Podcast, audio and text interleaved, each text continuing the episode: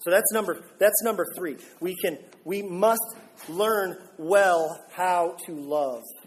The difficult road of loving. But I'm going to say this one now, number 4. We must learn well how to be hated. You heard me right. That's not a misprint. We must come to terms with being hated. I think for many of us who've grown up in, in church, we've heard many a call to love like Jesus is loved, right? How many of you heard that appeal in sermons at many different places? And we resonate with that, don't we? Who doesn't want to be thought of as a loving person or to be close to loving like Jesus loves, right? Who's heard that? How many of you have heard a sermon calling you to, to the invitation to be hated?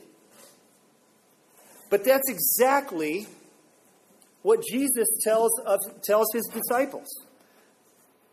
I, will be honest, I'm, I'm a part of a generation and generations after me who love the idea of loving like Jesus, but cringe at the idea of the invitation to be hated like he was. Because he was hated. Jesus was despised and rejected of men. And Jesus said, This is part and parcel with being my disciple as well, too. He says this in Matthew chapter 10 You will be hated by all for my name's sake. Later in Matthew chapter 24, he says, Then they will deliver you up to tribulation and put you to death, and you will be hated by all nations on my sake. Jesus connected being hated with blessing in Luke chapter 6. Blessed are you when people hate you, or when they exclude you, or revile you, or spurn your name as evil on account of the Son of Man. Being, hated, being hated is just the standard fare for a disciple of Christ. As long as we're hated for the right things. If you're hated for being a jerk, you probably should.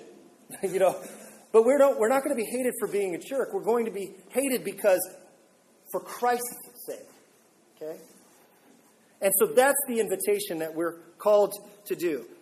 David French, in an article at the National Review this week wrote an excellent article pointing out the current tendency in place, and I just I had to read it. So if you would bear with me, it's two slides here. He says this, especially among evangelicals, and this is kind of an indictment against kind of some of the in the evangelical church that just kind of seem to lack conviction on things. He says there's a naive belief that if only we were winsome enough, kind enough, and compassionate enough, the culture would welcome us with open arms.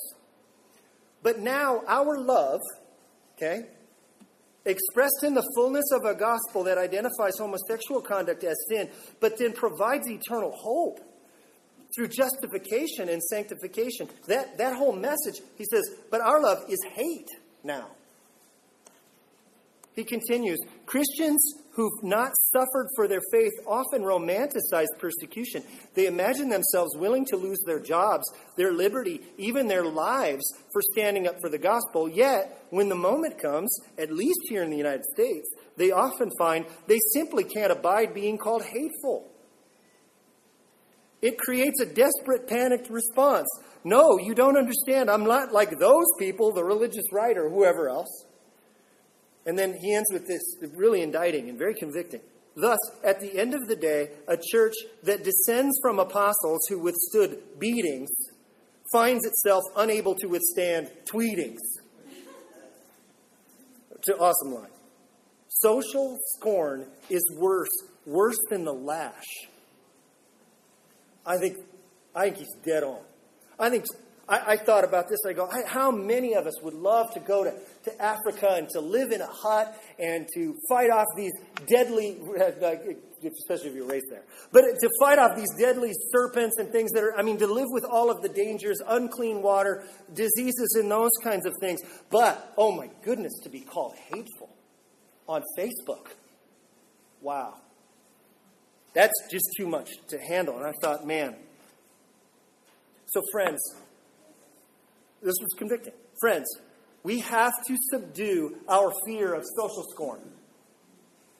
We have to subdue our fear of social scorn and subject ourselves to being hated. The truth of the gospel is too serious for us to be stuck under a tyranny of being well liked. You will be hated for my name's sake, Jesus said.